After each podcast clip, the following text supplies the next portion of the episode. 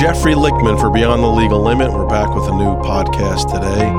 And I think we're going to switch it up a little bit this time. And in terms of the order, I'm going to speak about one of my trials first and then get into some current events because I, I got to be honest with you, I'm crazy angry about what's going on in the world right now. I mean, not that I'm not crazy angry every day, but I'm especially pissed today and I think that if I do the current events first, I'm going to scream, I'm going to yell, I'm going to lose my voice. I could pass out. I could, you know, need CPR, and that would then end the podcast before it was fully complete.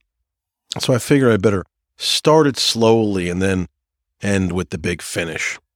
And the case I'm going to talk about today is a case I had with a Queens abortion doctor who was charged a few years ago with reckless manslaughter in the death of his patient following an abortion that he performed. And when I first took the case, I felt that most people would think, well, how do you charge a doctor with a crime for something that he did in in connection with his practice? I mean, it was a medical act. A patient died. It's awful. Um, it was a medical procedure. There are risks to all surgeries, and sometimes bad things happen. I mean, you hear about that kind of stuff. So that's how I sort of thought about the case when it first came to me. And that even if there is a mistake that's done in a medical procedure, it's usually settled in a civil context. You know, they have a trial or there's settlement, faults determined, and damages are paid. But to rise to the level of a criminal case obviously was a big deal. And abortion's a hot button topic. So, not surprisingly, that would be the type of case where uh, they would bring uh, criminal charges. And that's happened in the past. There have been abortion doctors that have been charged with all sorts of heinous things. Although in this case, it, it wasn't someone who was massacring people, it was uh, an honest mistake, which is why he was charged with reckless manslaughter. Reckless, not intentional, which means that the state needed to prove, in part, that the doctor engaged in conduct that created or contributed to a substantial and unjustifiable risk that the patient's death would occur and that the doctor was aware of and consciously disregarded the risk. And to disregard it, it constituted, you know, in terms of if the doctor did disregard it, it constituted a gross deviation from the standard of conduct that a reasonable person would observe in the situation. So, what happened in this case, this one here? A woman came to see the doctor and she was at about 24 weeks pregnant, which is the maximum gestation period allowed under New York law for an abortion. Anything after that, and it's an illegal abortion unless the abortion is done to save the mother's life, which was not the case here. The state's evidence revealed that the doctor got paid $6,000 in cash and did the abortion in one day, not the two days usually required for such a late term abortion.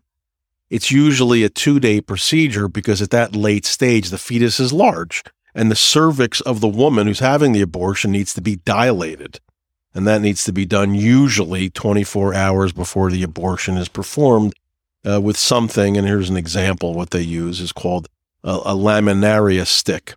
And that's just an example. Again, there's other things that can be used, but it's a stick that's inserted into the vagina. It absorbs moisture and it expands and this gently opens the cervix, which then allows uh, for a large fetus, which is usually what they are at 24 weeks, to be removed without tearing the cervix. In addition, at the time the doctor performed this abortion, he had been investigated for doing abortions without a nurse present on the scene and without an anesthesiologist. He had dispensed the anesthesia on his own, even though he had no formal expertise in it. He had uh, had a rotation in his residence, but he didn't have any. He didn't have obviously what an anesthesiologist would have, and that's against common practices that a doctor needs to have a specialist in the operating room to handle such a delicate thing as anesthesia. Our doctor did it all himself. Didn't use nurses either inside the operating room. He had young kids, high school kids, as used, I guess, as nurses during the procedures even though he was being investigated for not using nurses, not using an anesthesiologist, uh, the state claimed it was an effort to save money. He did the same thing with the patient that was the victim in this case. So it wasn't like we could claim that he didn't know that, you know, about these other practices. He had been investigated for the very thing that he did, which, according to the state, led to the death of this woman. Beyond doing abortions in one day, late term abortions like this instead of two, beyond not using an anesthesiologist or nurses, he cut the woman's uh, cervix during the procedure and it's ended up severing her uterine artery, which was, as you can imagine, all the blood uh, flows through, and she bled a lot. He had his high school girls acting as nurses, as I said, but they testified that he told them to fudge the numbers for her vital signs, for the victim's vital signs, when they were taking them every few minutes. According to the state, that was just more cutting corners. He was sloppy. The doctor tried to repair the tear, brought her back into the operating room for more surgery, and he thought that he had uh, fixed the cut artery. When she left his clinic, which was a mess based on the pictures that were shown, it was a messy place. It's not the kind of thing you'd want to see if you're going in for surgery. The victim couldn't stand, and that was shown in a security video inside the offices. She was gray. She was in a wheelchair. Her head was, uh, she was had a difficulty keeping it upright. And her sister was a nurse who had picked her up and she testified that she begged the doctor to take more vital signs and that the her sister was very sick. She claimed that her sister's lips were blue, which obviously suggests that she was losing blood, that she didn't have blood. That's why she had blue lips. According to the state, this abortion took place on a Friday uh, morning, but by the time the victim was discharged, it was late on Friday, and the doctor wanted to leave for the weekend. And a minute after the patient was shuttled out of the office, he left as well. A few minutes after the patient left, she passed out and she died in the back seat of her sister's car. She bled to death. The doctor thought that he had repaired the cut artery, but he hadn't. She bled to death. And this was a tough case, as you can start to imagine now. There was really no defense for the doctor not using nurses or an anesthesiologist, but it doesn't mean that's what caused the woman's death. There certainly was no defense for cutting, cutting the artery and letting her go. I mean, sometimes that type of thing happens. It happens during abortions, but obviously letting her go was a mistake. It doesn't mean that it was a criminal mistake, though. But obviously, he should not have let her go. He didn't call for an ambulance. The sister wanted him to. There was really it, it was a tough case. And the prosecutors wanted this doctor badly. Uh, they wanted us to take a horrible plea offer, like up to 10 years in jail. The maximum he was facing could expose him to 15 years in jail. And naturally, as like every other client, he wanted no jail. Now, I knew the prosecutor in this case. And usually I hate prosecutors because they're natural enemies as a defense lawyer. This one used to be a defense lawyer for a brief period of time when he was young. And when I think I told the story uh, last week or a few weeks ago about the mafia meeting inside the MCC in lower Manhattan, the prison, and a sandwich was snuck in. I believe Brad, the uh, prosecutor in this case, I believe he was at that meeting. I have to check with him, but I'm pretty sure he was there. And I think he and his uh, the guy that he was working for at the time. He was a young lawyer back then, as was I. I think they might have represented Joey Bang Bang in that case, but I'll I'll ch- I'll check on that. Anyway, the prosecutor, because he was a friend, he brought me in to meet the judge the day before the jury selection, and this was not all that unusual. You go to the it's not like this was a federal case. It was a little more informal with the state. And we went into the judge's chambers and the judge was uh, leaning back in his chair and he had a cigar out. He was smoking a cigar. Very uh, smiley guy, an older guy, but you know, looked like the cat that swallowed the canary. And he tells me uh, right at the beginning, uh, after introducing himself, that he knows of me and I'm not going to be getting away with anything inside his courtroom. And he's smiling as he's saying this. So it was a little chilling, but it was funny. To me, I looked at it as a challenge. I view anytime anybody tries to stop me inside a courtroom as a challenge. And there was a lot of attention to this case, you can imagine, because it was an abortion doctor being charged with killing a woman. And we had weird religious zealots that were showing up in court. They would yell at us as we walked into court from the outside. They were so creepy. They would listen in on our private conversations inside the courtroom. And then the next thing you know, they'd be reported online and just filled with lies. They were wearing these huge crosses, just really weird, creepy fucking people. They were the worst. Just disgusting freaks, ugly people. They hated us for representing an abortion doctor. You know, we're just the lawyer. We weren't doing the abortions.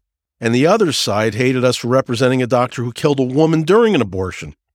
So we really we couldn't win in this type of case in, in terms of the public. Everybody hated us from every possible angle. Now, in a case like this, you're desperate for anything to cling on to. It's an emotional case. The jury will be seeing a fetus with its head and arms cut off. You've got a very sad woman who didn't know that she was pregnant until it was too late, and now she's dead, and her sister uh, was going to be crying on the stand over the loss of her loved one. And, you know, these are legitimate uh, emotional uh, ties if you're a juror. I obviously needed to muddy the reasonable doubt waters as much as I could, give the jury some reason to not convict, some frolic, a detour, distraction, anything. As a defense lawyer, what choice did I have? I, I didn't.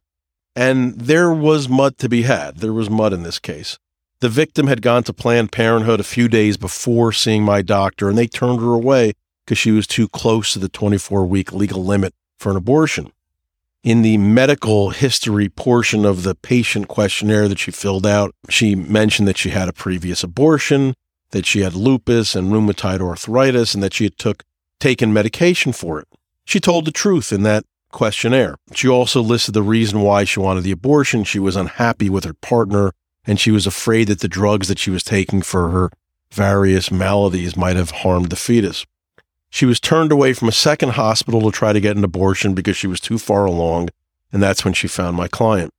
This time she lied about in the questionnaire, lied about how far along she was in terms of the pregnancy. I think she said that she was 22 weeks instead of 24. She didn't mention that she had lupus or arthritis. She didn't mention the prior abortion. She didn't mention the medications that she was taking. She also lied about her name, used her sister's name and her sister's social security number, and tried to use her sister's insurance to pay for it. Didn't work.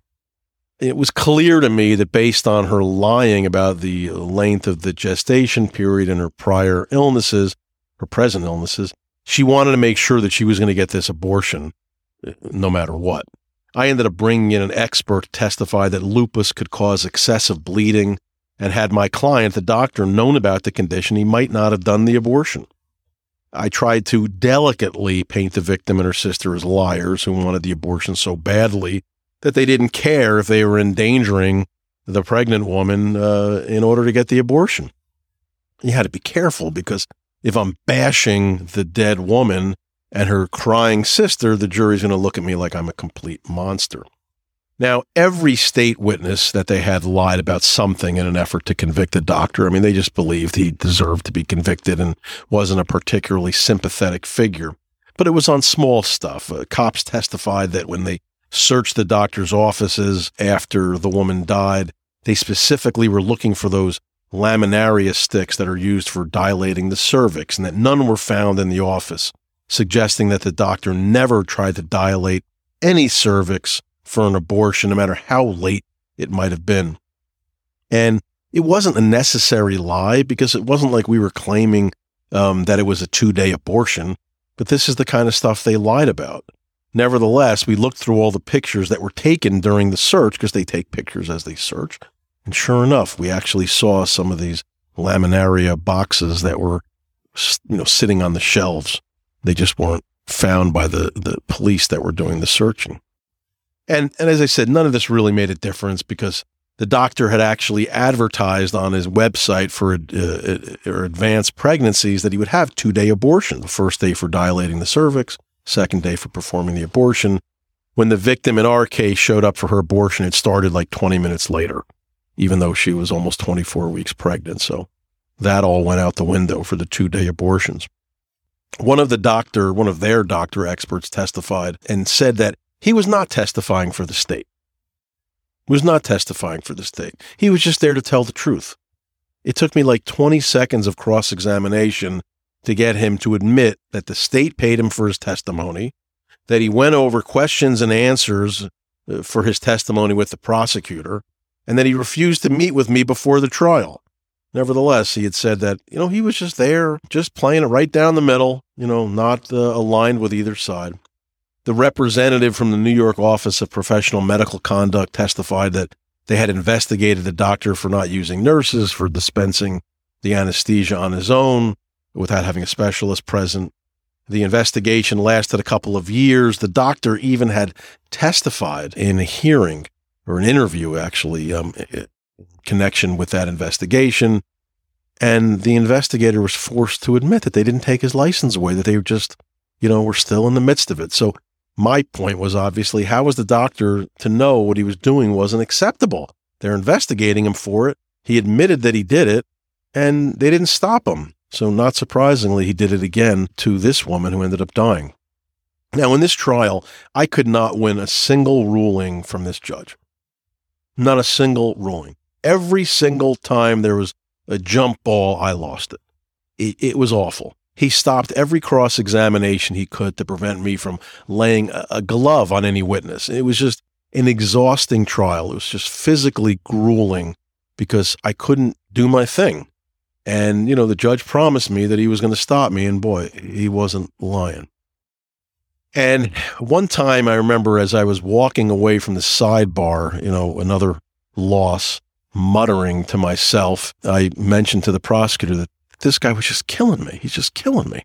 And the prosecutor laughed. Brad, that was my friend. I mean, my old friend. He laughed and he said, What are you talking about? This judge loves you. He's, he says to me, He's letting you get away with murder. That normally he'd embarrass any defense lawyer that he could in front of the jury. And he wasn't doing anything like that to me, that he respected me. I was lucky. Who knew? I lost every single ruling. The jury was filled with almost no English first speakers. Really. This is not the Queens of Archie Bunker, All in the Family. Queens has changed. If anybody's listening to this and remembers uh, Queens from maybe uh, the 60s or the 70s, no, that's not Queens anymore. Their first languages weren't like Spanish or Italian or Polish or Mandarin. It seems like they were from like all over the globe. Uh, they were like from parts of Africa that I never heard of. The, the judge told me before the jury selection that if I went to Port Authority, the bus station, at two o'clock in the morning and picked the first 12 people that I found there, uh, that would be the jury that I'd be getting in Queens. And he told a story that uh, one of his juries once acquitted on a case, and after they acquitted, that means found the defendant not guilty, one of the jurors raised his hand and says, When do we go for sentencing? That's how dopey Queen's juries are. I mean, the languages they were speaking, I didn't know if they could understand a single word that I was saying. They could barely get through the jury selection. And as I said, it wasn't like these were like obvious foreign language. It was like those languages from Africa with like that that kind of shit. Like they just there was no you know, there was just no chance that they could follow all the medical testimony that was coming in. I'm having to cross examine one doctor after another and they're trained to testify. They've only had 75 years of expertise in their, you know, finite, very slim, thin slice of medicine that they were testifying about. And I had to learn it all and cross examine them. And they were just doing everything they could to kill me. It was just awful.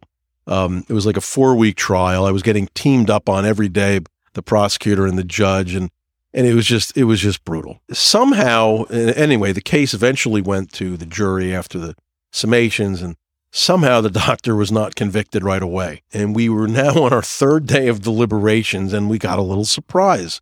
One of the jurors claimed that the doctor walked up to her in the courthouse security line and tried to tell her about evidence that the judge had excluded from the trial.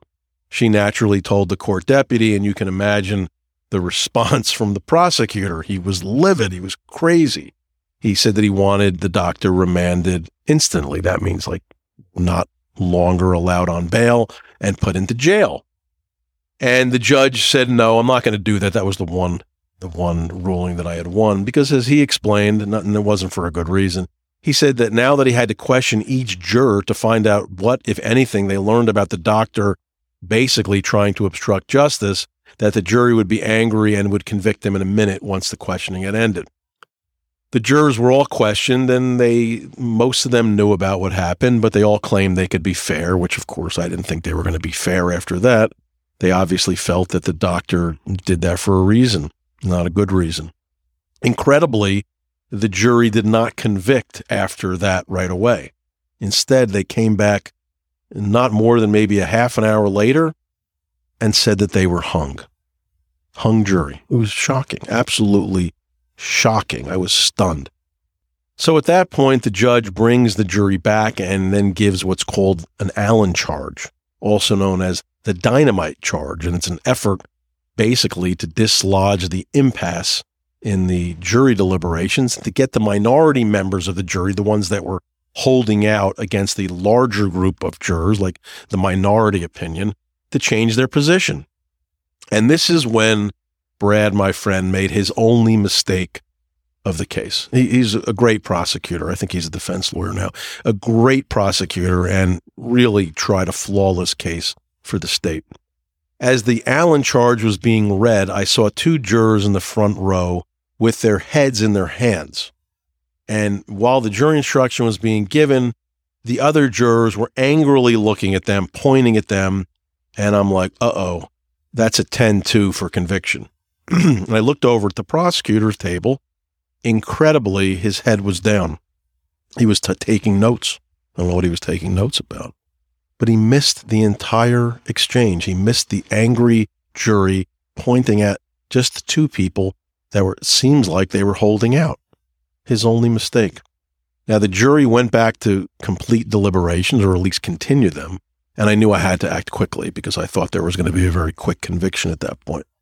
I grabbed Brad in the hallway and I said, Look, we're willing to take a plea to negligent homicide, which was a lesser offense, offense which had not been charged. This would have the doctor claiming he was just negligent instead of reckless. And the lesser culpability would cause him to be facing just one and a third years in jail and could be released in 10 months on work release if he had a job. Had he been convicted after with the charge that was and he was indicted on, he'd be facing 10, 15 years in prison possibly. had to get the doctor to agree to take it first and he and I told him you got to make a decision fast because we are running out of time. He agreed to take it. Brad got approval from his supervisors for it, and I ran, literally ran into the courtroom to tell the deputy that we had a deal. I was obviously afraid of a verdict. The victim's family had, had to agree to it as well, and I think they were afraid that because there was already a hung jury once, that the doctor might get off and not get convicted. As soon as I run up to the clerk and tell the clerk that we have a verdict, excuse me, that we have a plea agreement, all of a sudden he turns around now to go into the judge's chambers to get him to tell him of the plea deal. Instantly, a court officer comes from back out from the jury room and said, We've got a verdict. They actually crossed. The court officer that had the verdict in his hand crossed the court officer, the clerk, who was going back to tell the judge that we had a plea deal. I look over at Brad. He shakes his head. He says, Deal's off the table. No more deal. We want the verdict. So now I'm like, oh boy, what do I do here? And you know, this is the this is when you're a defense lawyer, man. I had two associates with me at the time working with me. You're all alone. I mean, I'm just completely alone in this. I've got the the doctor, I've got his family, I've got his young son his wife, and it's just all me. Because at the end of the day, I've got to figure this out. No one, no one's going to help you. And this is how this business is. It's great when you win because you get all the credit, but if anything goes wrong, man, you're alone. You are on an island. And the judge uh, came out. He had no idea that there had been a, a plea agreement that was reached. And he asks for the jury to be called in and for the verdict to be read. And I held up my hand and said, Whoa, we had a plea deal, me and the prosecutor. And the judge was shocked. And he looks over at Brad and says, How could you give him a plea? The jury was about to convict. Now, all this is not on the record because in the state, every word that's said, including on sidebars, is not taken down by a court reporter necessarily. So the judge asked Brad if there was, in fact, an accepted plea offer. The prosecutor, Brad, uh, sheepishly said, Yeah, we, we did have an agreement the judge told me, he said, you know, I'm not required to accept the plea deal. And I knew that. But I had a feeling about this judge. And I, I told him I understood. And the judge then gave me my first win of the entire month long trial. He turns to Brad and says, Do you want to be known as someone, your office want to be known as someone who reaches a plea deal but then reneges on it? And I pegged him, the judge, as a man of character, a guy who had a sense of fairness. He viewed my client as guilty. He wanted him convicted, but at the same time, he was not going to subvert justice in order to get it. The prosecutor, Brad, went back to his supervisors. They were all inside the courtroom now because they come to watch a verdict. They show support for the state, for the prosecutors, whenever a verdict is ready. He comes back a minute later, he after consulting with them, and said, We'll take the plea deal. But now I have to get the doctor to actually allocute on the record and plead guilty. The judge said, and he made it very clear if this guy refuses to accept responsibility just once, I'm taking the verdict and I'm rejecting the plea deal. I'm giving you one chance. And after some arm twisting, the doctor took the deal. The verdict was never read. To this day, I have no idea what the verdict was. And that was a case where literally uh, you're like down by two points with one second left uh, in a basketball game and you're throwing up a shot from, you know, 50 feet away and somehow it goes in. The doctor was only facing at that point his minimum of 10 months in jail, could have gotten, you know, a decade easily. And that's how we saved, even though we lost that case, I consider that to be a pretty big win because the government, the state did not get what they wanted at all. And uh, to them, I'm, I'm, certain it was a loss. Now, I'm going to take a quick break, drink some water so that I, I can get myself ready for the screaming that's about to occur. And we're going to talk about some current events. Jeffrey Lichtman for Beyond the Legal Limit.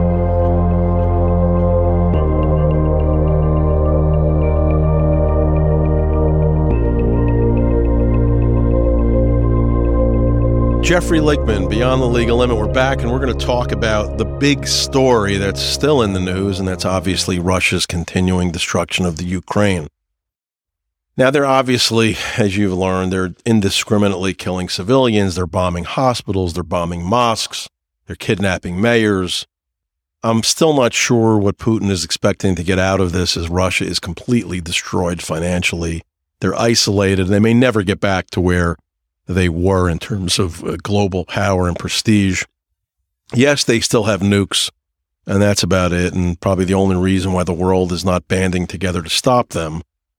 Although Iran does not have nukes, and for some reason they're causing mayhem all over the globe and have for decades, and uh, not just in one neighboring country like Russia.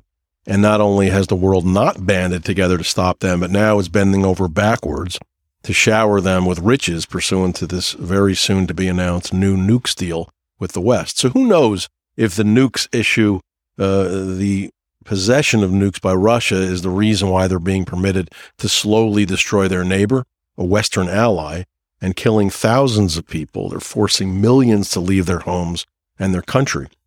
I'm not going to spend a huge amount of time on this as I did last week, but I want to point out a few points that are a little bit different.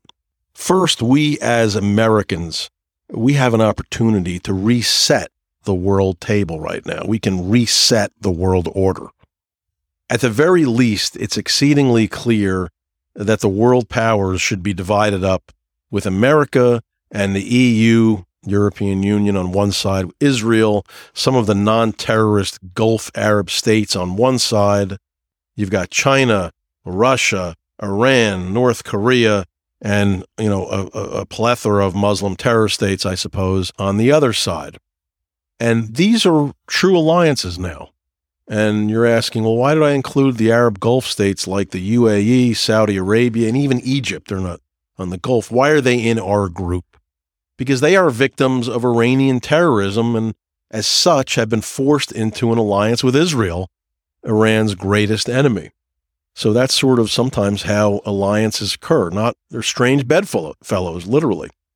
Uh, typically, anti-Israeli, anti-Semitic Arab states have woken up and they're moving quickly into the future, and they don't want to be stuck in the Stone Age with a radical Muslim ideology that comes from Iran, comes from Palestine, and naturally, by daring to not toe the line, they get a massive terror response from Iran, which is the worst Muslim terror state that ever existed. But the veil has been lifted now since Russia invaded the Ukraine, and we can no longer pretend that Russia and China are our friends in any capacity. in any capacity. They certainly are not. And they do all they can to harm American interests, which is why it's so troubling to have seen Joe Biden beg China late last year to try to stop Russia from invading the Ukraine. I mean, China's our enemy. They're not looking to help us, they're looking to help Russia. And then to see Biden begging Russia to help with the, the horrible nukes deal with Iran. I mean, we've got this ridiculous Muslim terrorist loving envoy, Rob Malley. He's the negotiator for America. And he finished negotiating this horrific deal and, and when I, I, I call him terrorist loving, that's not hyperbole. He was fired as an advisor by the Obama administration once for having unauthorized illegal contacts with Hamas, the Palestinian terror group, which is funded by, you guessed it, Iran. Imagine Obama firing someone because he had too close ties to a Muslim terror group. You got to be pretty fucking bad for Obama to fire you for that, right? Well, not surprisingly, now Rob Malley is in charge of giving away the farm to the same Iran in the nukes deal.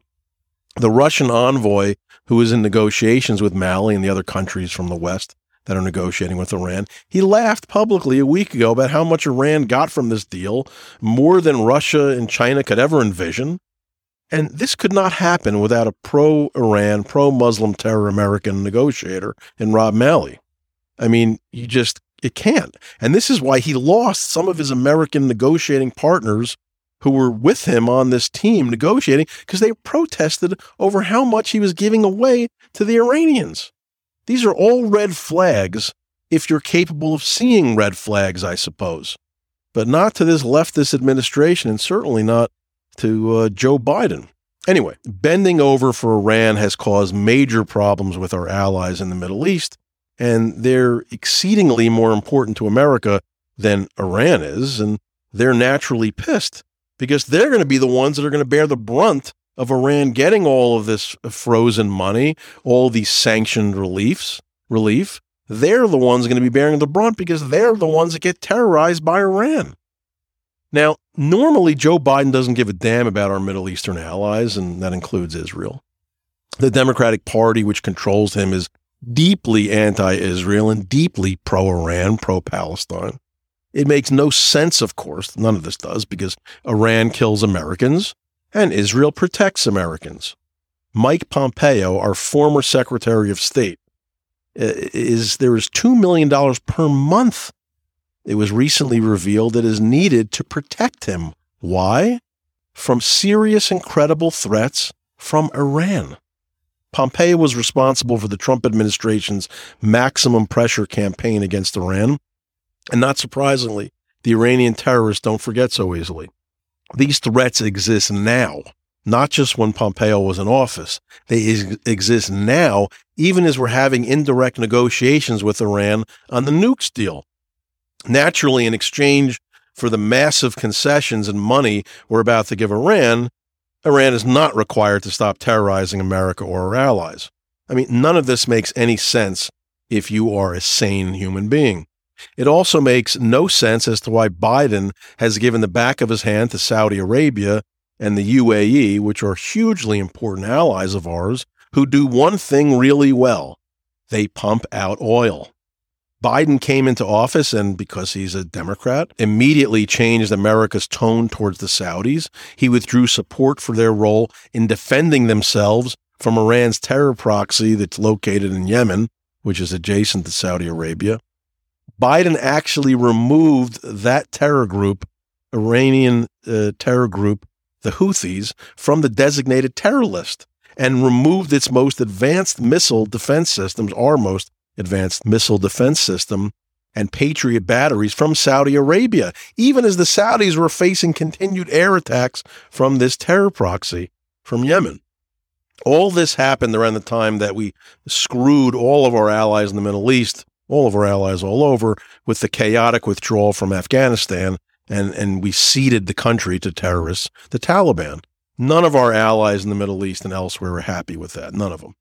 Further, Biden has been demonizing the Saudis for their human rights record, which is somewhat comical when you consider that he allows Iran to literally get away with murder. But the Saudis, nope, nope, nope. They're not allowed to, you know, do anything wrong. Our Middle Eastern allies are, you know, clearly aware of the change in tone and are pissed off at this administration. Well, guess what? Now that gas has risen to $5 a gallon at the pumps because of the sanctions on Russia, we suddenly need those oil pumping Gulf Arab allies of ours, don't we? Biden, of course, calls them up to beg them to sell us more oil. And guess what happened? The leaders of Saudi Arabia and the UAE refused to take his phone calls. You can't abuse them one day and then when you need them, pretend all is well. Biden knows that gas can't keep going up because if it does, no a Democrat's going to get elected in midterms in a few months, right? And this is clearly his handling of the UAE and Saudi Arabia is just another foreign policy disaster caused by him in a long, illustrious career of foreign policy disasters. So gas continues to rise in price. Biden is losing his mind. He refuses to pump more at home because his leftist handlers want us to stop using oil and just use electric cars. But in the short term, we have no choice because we have to fuel these cars, these trucks, these vehicles that are on the road. Only leftist freaks, for the most part, have electric cars. People, normal people and businesses, well, they need gasoline for their cars. So that's why you've got Biden. He's begging Iran to sell us oil. Yeah. What do you think they're going to do with that money? He's begging Maduro from uh, Venezuela, who's under indictment for narco trafficking in New York. He's begging him to sell us oil, if you can believe. We've suddenly changed our tune with Venezuela. The guy's under indictment. There's a bounty on his head, dead or alive. Now, I'm convinced that the reason why Democrats inexplicably side with Iran with the terrorists who run Palestine, with Qatar, you know, all Muslim terror states or terror backers. Why do they uh, approve of them over Israel, Egypt, the Saudis, UAE? I'm convinced it's for one reason. Democrats just hate Jews. I mean, that's all. And I don't don't tell me that Jews vote Democratic because the self-loathing Jews do. Any Jew with a brain that knows clearly that that party uh, hates Jews hates Israel because Israel is the Jewish state and any of its allies are therefore not loved by Democrats. This is not Bill Clinton's Democratic Party. This is the party now of AOC, that Alexandria Ocasio Jimenez, whatever the fuck her name is, Ilhan Omar, Rashida Tlaib. They all want Israel destroyed and they are very vocal about it. But let's get back to the bigger picture. The Ukrainian invasion of Russia allows us to reset world order. Even the weaklings in the EU and the European Union who are so dependent on Russia for oil and gas, they recognize that we need to weaken Russia now. Stop trading with them. It's going to be tough in the short term. We need to starve Russia, much the way we should continue starving Iran. But of course, the Democrats won't let that happen. Russia is a pariah state now with no trade partners but Muslim terror states and China. We need to starve them to death if need be. Eventually, Putin, who is solely responsible for this war, will be kicked out one way or another. I mean, they're not going to, the entire country is not just going to disappear because of one man. Until then, though, we need to degrade them mightily. And it's not just to, to punish them for the uh, debacle in the Ukraine, but it hurts China too. We want to hurt them as well because they need Russia as an ally. And whatever we can do to degrade China, we have to do. We can't pretend anymore. Making them to have to pick up the slack for Russians starving will hurt them. We need to fortify our allies in Europe who live near Russia. And I mean fortify with missiles, you name it. Russia can't fight everybody. They're not going to invade everybody. So we have to have every type of weapon on the border pointed at Russia. Absolutely. Their military has been exposed as a joke They've got a ton of weapons, they've got nukes, but their military is in total disarray. They have low morale. They're not capable of conquering the Ukraine and occupying it. There's no way. It's not like the Ukraine will suddenly want to become Russian or under Russia's control. I mean, they're going to be defeated, that's for sure. But that is a quagmire if I've ever seen one. Keep in mind that more Russians have been killed during two weeks of war with the Ukraine than Americans were killed in 20 years of fighting in Afghanistan. Russia is being degraded. Not, not by a huge amount, but they are being degraded militarily, but they're further being degraded because they're being isolated internationally. We got to keep doing it. they need to be degraded more. They need to be defanged and rendered impotent. We could do it if we woke up and stopped pretending that we need them in any capacity at all, especially in connection with this shitty Iran deal. They are our enemies. Iran is our enemy. If we learn nothing from Russians, uh, Russia's invasion, it's that we don't want any crazed dictator to have nukes. At a time we should be running away from any deal with Iran, crazy Joe Biden is literally bending over for them. He's grabbing his ankles. It makes no sense at all. Now, just on Saturday, Iran, either through their terror proxies or on their own, launched Iranian made missiles at an American military base in Iraq. They came from Iran. They admitted that they did it. Their terrorist arm, the Revolutionary Guard, Iran's uh, Revolutionary Guard, they took credit for it. As part of the nukes deal that's about to be announced, we've agreed to take sanctions off the Revolutionary Guard. So, literally, on the verge of signing this deal, the Revolutionary Guard commits terror against America. What's the response? We're going to no longer call them terrorists. We're going to be rem- we're going to be rewarding them by removing sanctions on them for their past terror, even as they admit present terror. Why are we even talking to Iran after what just happened on Saturday? They're attacking Americans today. It's an act of war. We should have immediately destroyed their navy. It's not a huge navy. Iran doesn't have a great navy. They sh- every single boat, every single ship should have been targeted and destroyed. No warning, nothing. Destroy their navy destroy it, show them the power that is America. Every last ship. If they dare to respond, we target and eliminate their leaders. If they dare to respond, we start dropping bunker busters and destroy their nu- nuclear facilities. We don't have to work out a deal with them. We can just fucking destroy it. If they dare to continue threaten us, we destroy any ability they have to harm us. That is what power does. It prevents your enemies from being able to attack you the way Iran attacked us on Saturday. They think they can get away with it. We wouldn't even, we barely even responded to it.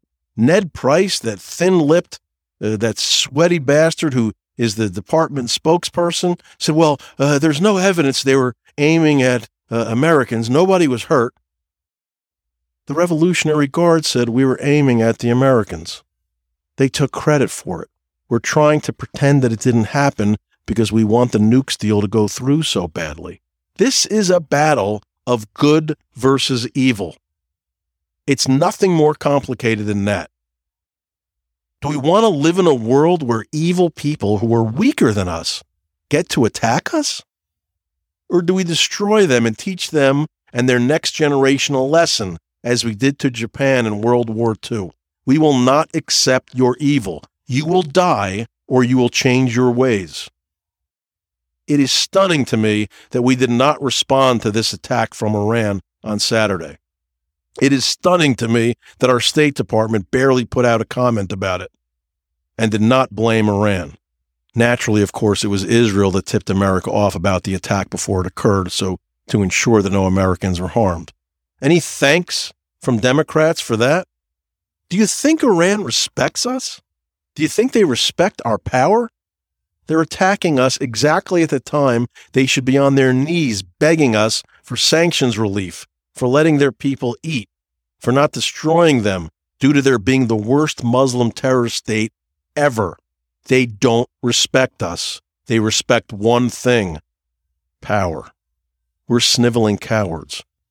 In response to that attack, we should have liquidated significant assets of theirs the idea that we have to play them on an even uh, playing field is a leftist invention, which is why I'm not a liberal.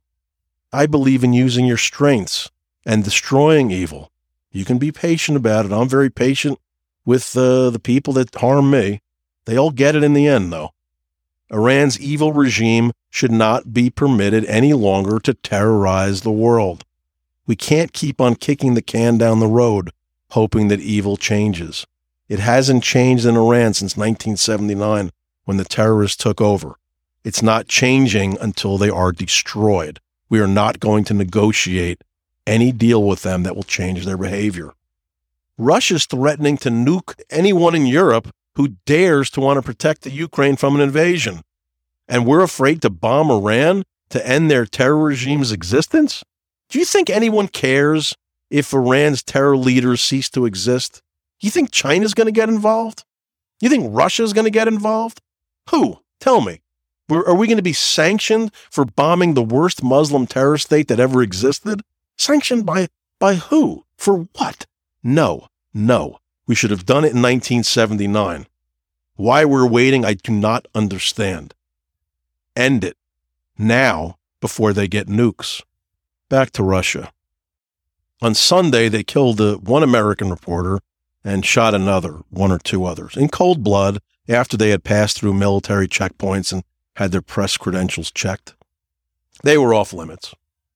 Somehow, when Israel bombs the AP's building in Gaza, which hid Muslim terrorists, even after Israel gave them over an hour to leave the building and no one was harmed, the world exploded. Democrats like uh, AOC, Tlaib, Bernie Sanders, that self loathing Jew, Ilhan Omar, that bald squad member, whatever the hell her name is, Pressley, and then that Twinkie and Oreo eating Cori Bush, they all screamed bloody murder and demanded that Israel be cut off for aid. Why? Because they bombed a building, a press building that the Hamas terrorists were hiding in specifically for that reason, so that Israel wouldn't bomb it. Are you hearing anything from them now, now that American reporters have been murdered by the Russians? Nothing. If it's not Jews, it's not news our Congress has been infiltrated by Muslim terror supporters. Period. We are fools for allowing this to happen. Joe Biden won't do a damn thing about this. He's made it clear that he's going to let Russia finish killing, an orderly killing, of thousands of people, including now Americans in the Ukraine. He doesn't want World War III. He said it. And I'm sure that when, and of course, our enemies heard that. When Russia's done killing, I'm sure Biden will have a speech ready in which he'll squint his demented eyes and try to act tough. He's not tough. He's a weakling. He's a coward. He's a pants shitter. Beyond starving Russia with sanctions, we should be funneling as many weapons into the hands of the Ukrainians as possible by any means necessary. And I don't mean bullshit weapons. I mean major weapons that they can use against Russia, not against the invading forces in the Ukraine against Russia. The more harm done to Russia by our allies, the better for us. Iran will learn. China will learn. Russia will certainly try to blow up these shipments. That's fine. Let them try. They have no problem stepping into Syria and unpacking weapons and assisting Muslim terrorists murder innocent people. We should have no problem giving the Ukrainians anything they need to destroy Russia. Iran plays the game, as I said, with their terror proxies. We can do it with our allies. Iran arms the Houthis, Hezbollah, Hamas.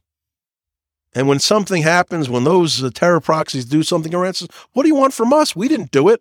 And Iran doesn't get attacked inside Iran? That's bullshit. A degraded Russia is a positive for the planet.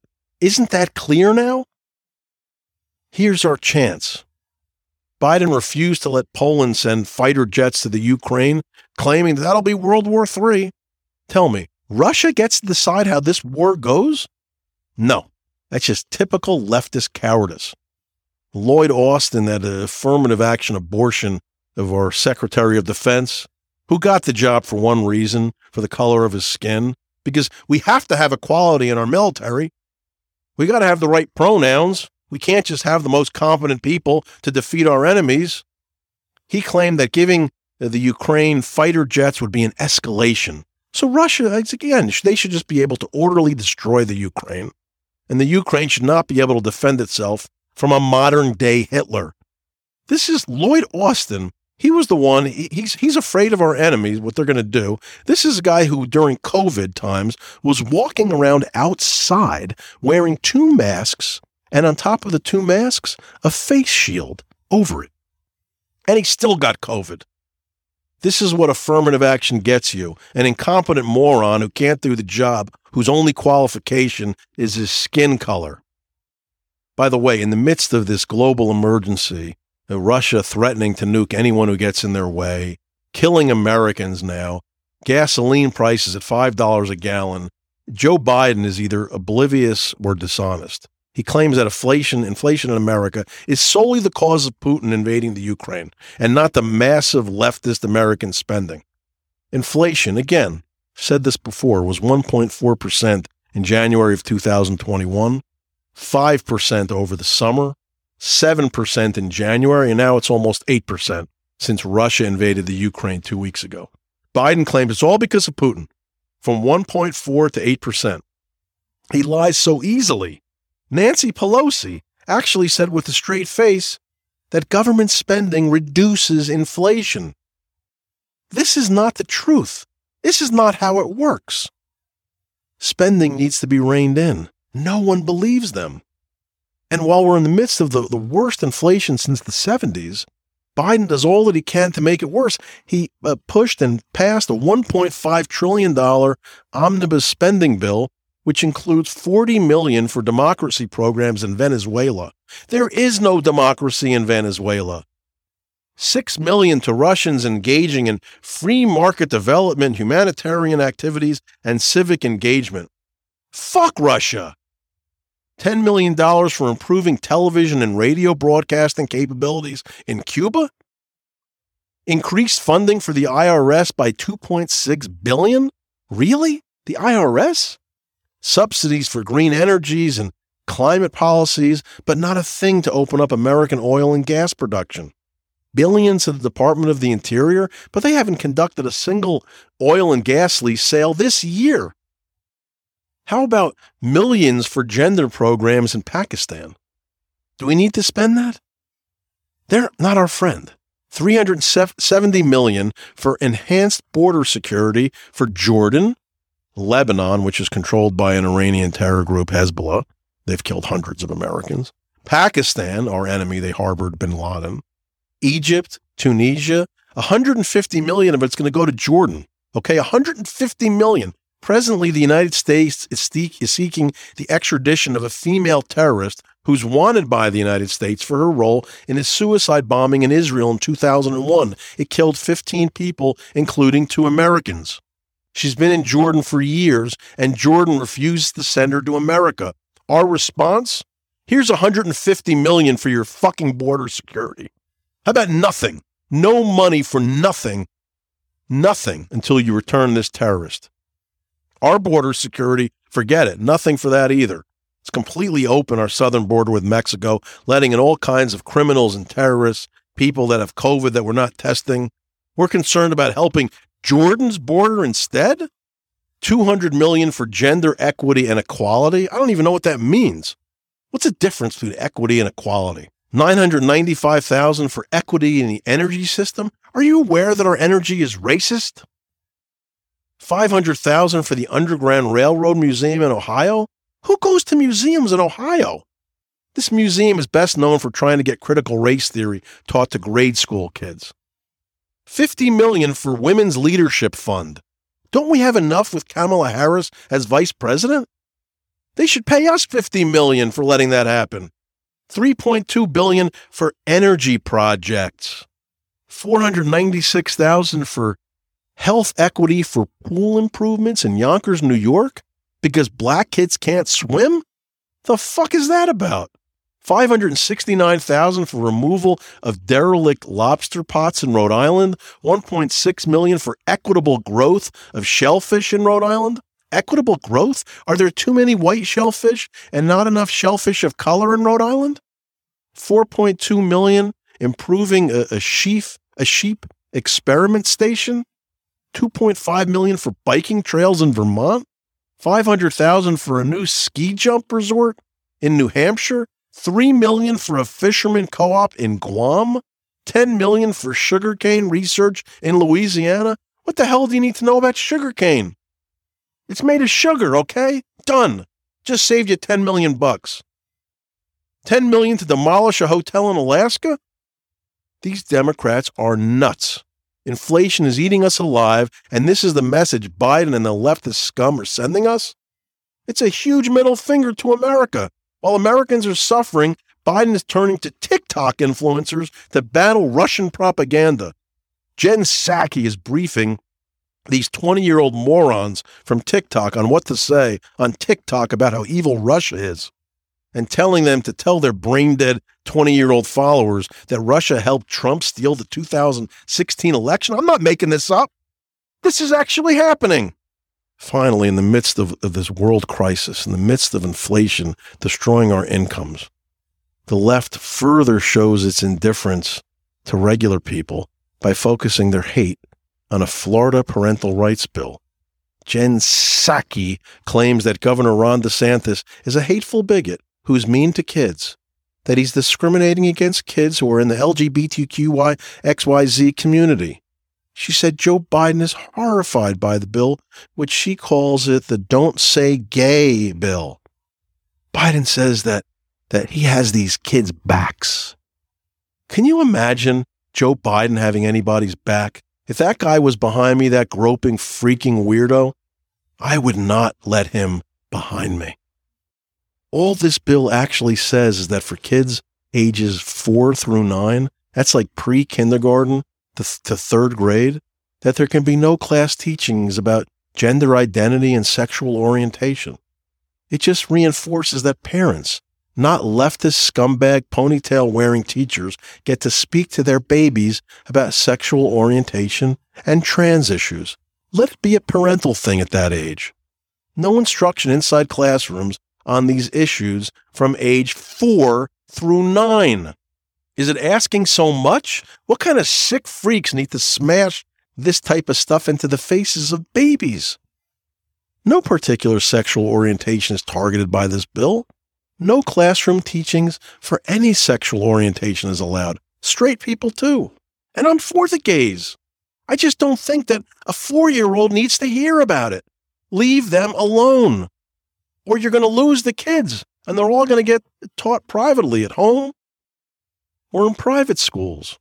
Can we stop grooming small kids to be aligned with leftist propaganda? Does everything Democrats do have to involve sex and terrorism and spending other people's money? Jesus Christ.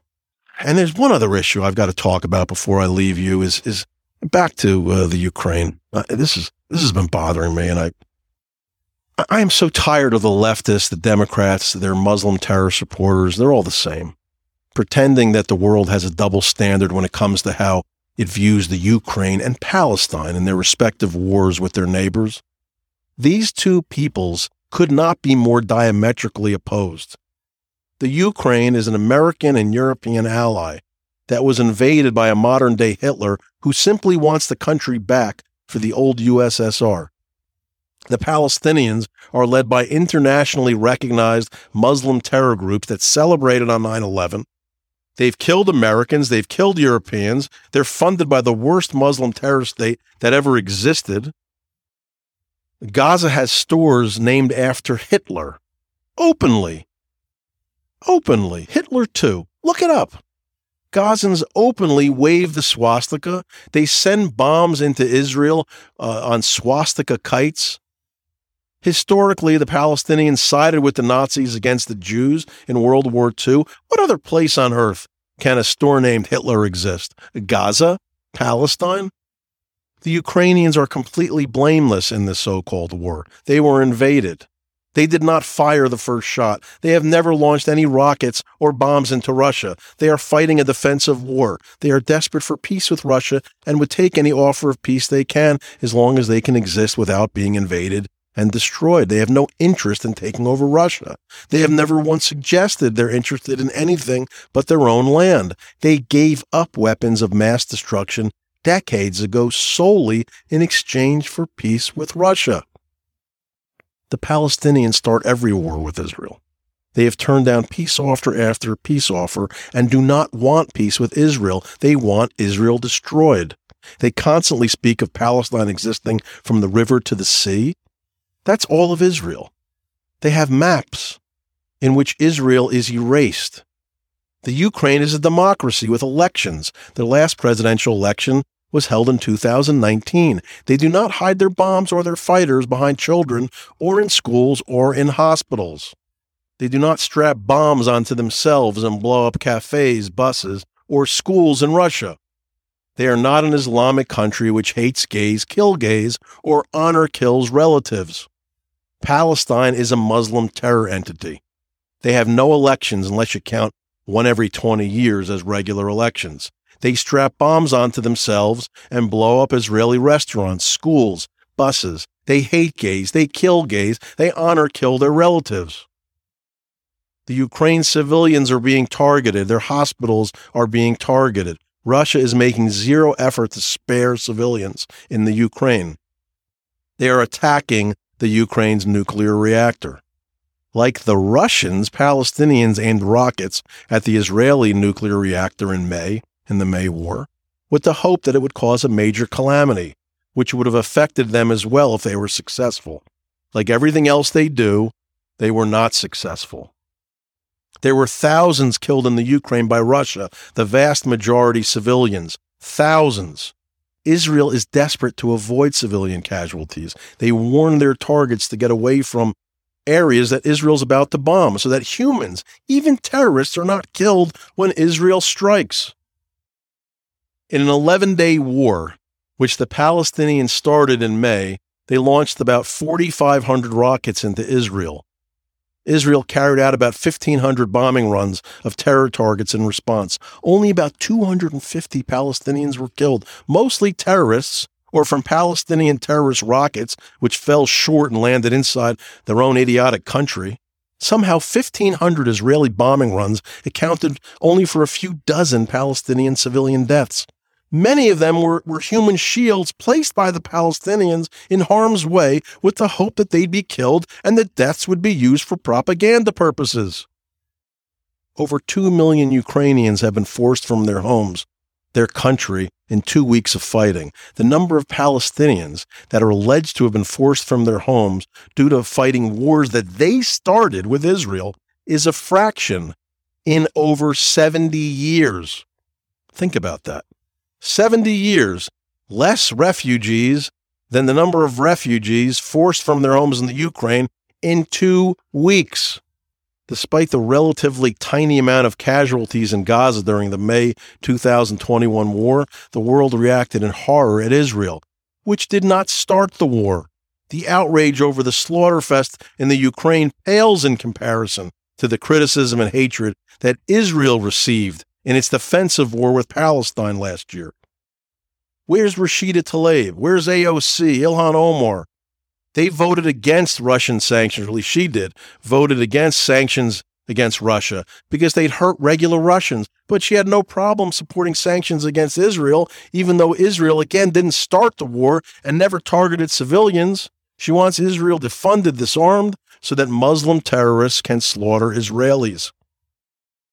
Omar is okay with the Ukraine, a place filled with Jews, not being able to fight back against Russia, an ally of Palestine. Let me make this clear. The Ukraine and Palestine are the same with regard to their last wars, as a killer of children is the same as a policeman who shoots the killer. They both killed, right? The Ukraine and Palestine are the same with regard to their last wars as a rapist who impregnates his victim and Mike Brady from the Brady Bunch are equal fathers. Okay? Enough with this bullshit. Suddenly, ISIS is not good. Suddenly, the Taliban and Al Qaeda and Hezbollah and Boko Haram are not good. Hamas and Palestinian Islamic Jihad are not good. They are Palestine, and Palestine is Hamas and Islamic Jihad. Cut the Jew hater out of, out of this for a second and stop lying. Palestine and its insane supporters want a no fly zone over the area when they next attack Israel? Here's their no fly zone. Stop shooting rockets into Israel, and no Israeli warplanes will fill the sky. Does the Ukraine have that same privilege? No. Finally, and this is the end Iran supports Palestine. Iran supports Russia. North Korea supports Russia. North Korea supports Palestine. Hezbollah supports Russia. Syria does. They both support Palestine. China supports Russia and Palestine. You see the pattern here? This isn't rocket science. Muslim terrorists, bad. Communists, bad. Israel and democracy is good. Israel and democracy is good. Stop the bullshit just because you hate Jews. Jeffrey Lichtman for Beyond the Legal Limit. As promised, I am losing my voice. I'll be back next week for a new episode. You can find me on Spotify, on Apple Podcasts, and iHeartRadio. If you have any feedback, go to beyondthelegallimit.com. You can send me an email with your thoughts and anything else you'd like to uh, hear about in the next podcast. Thanks for your attention.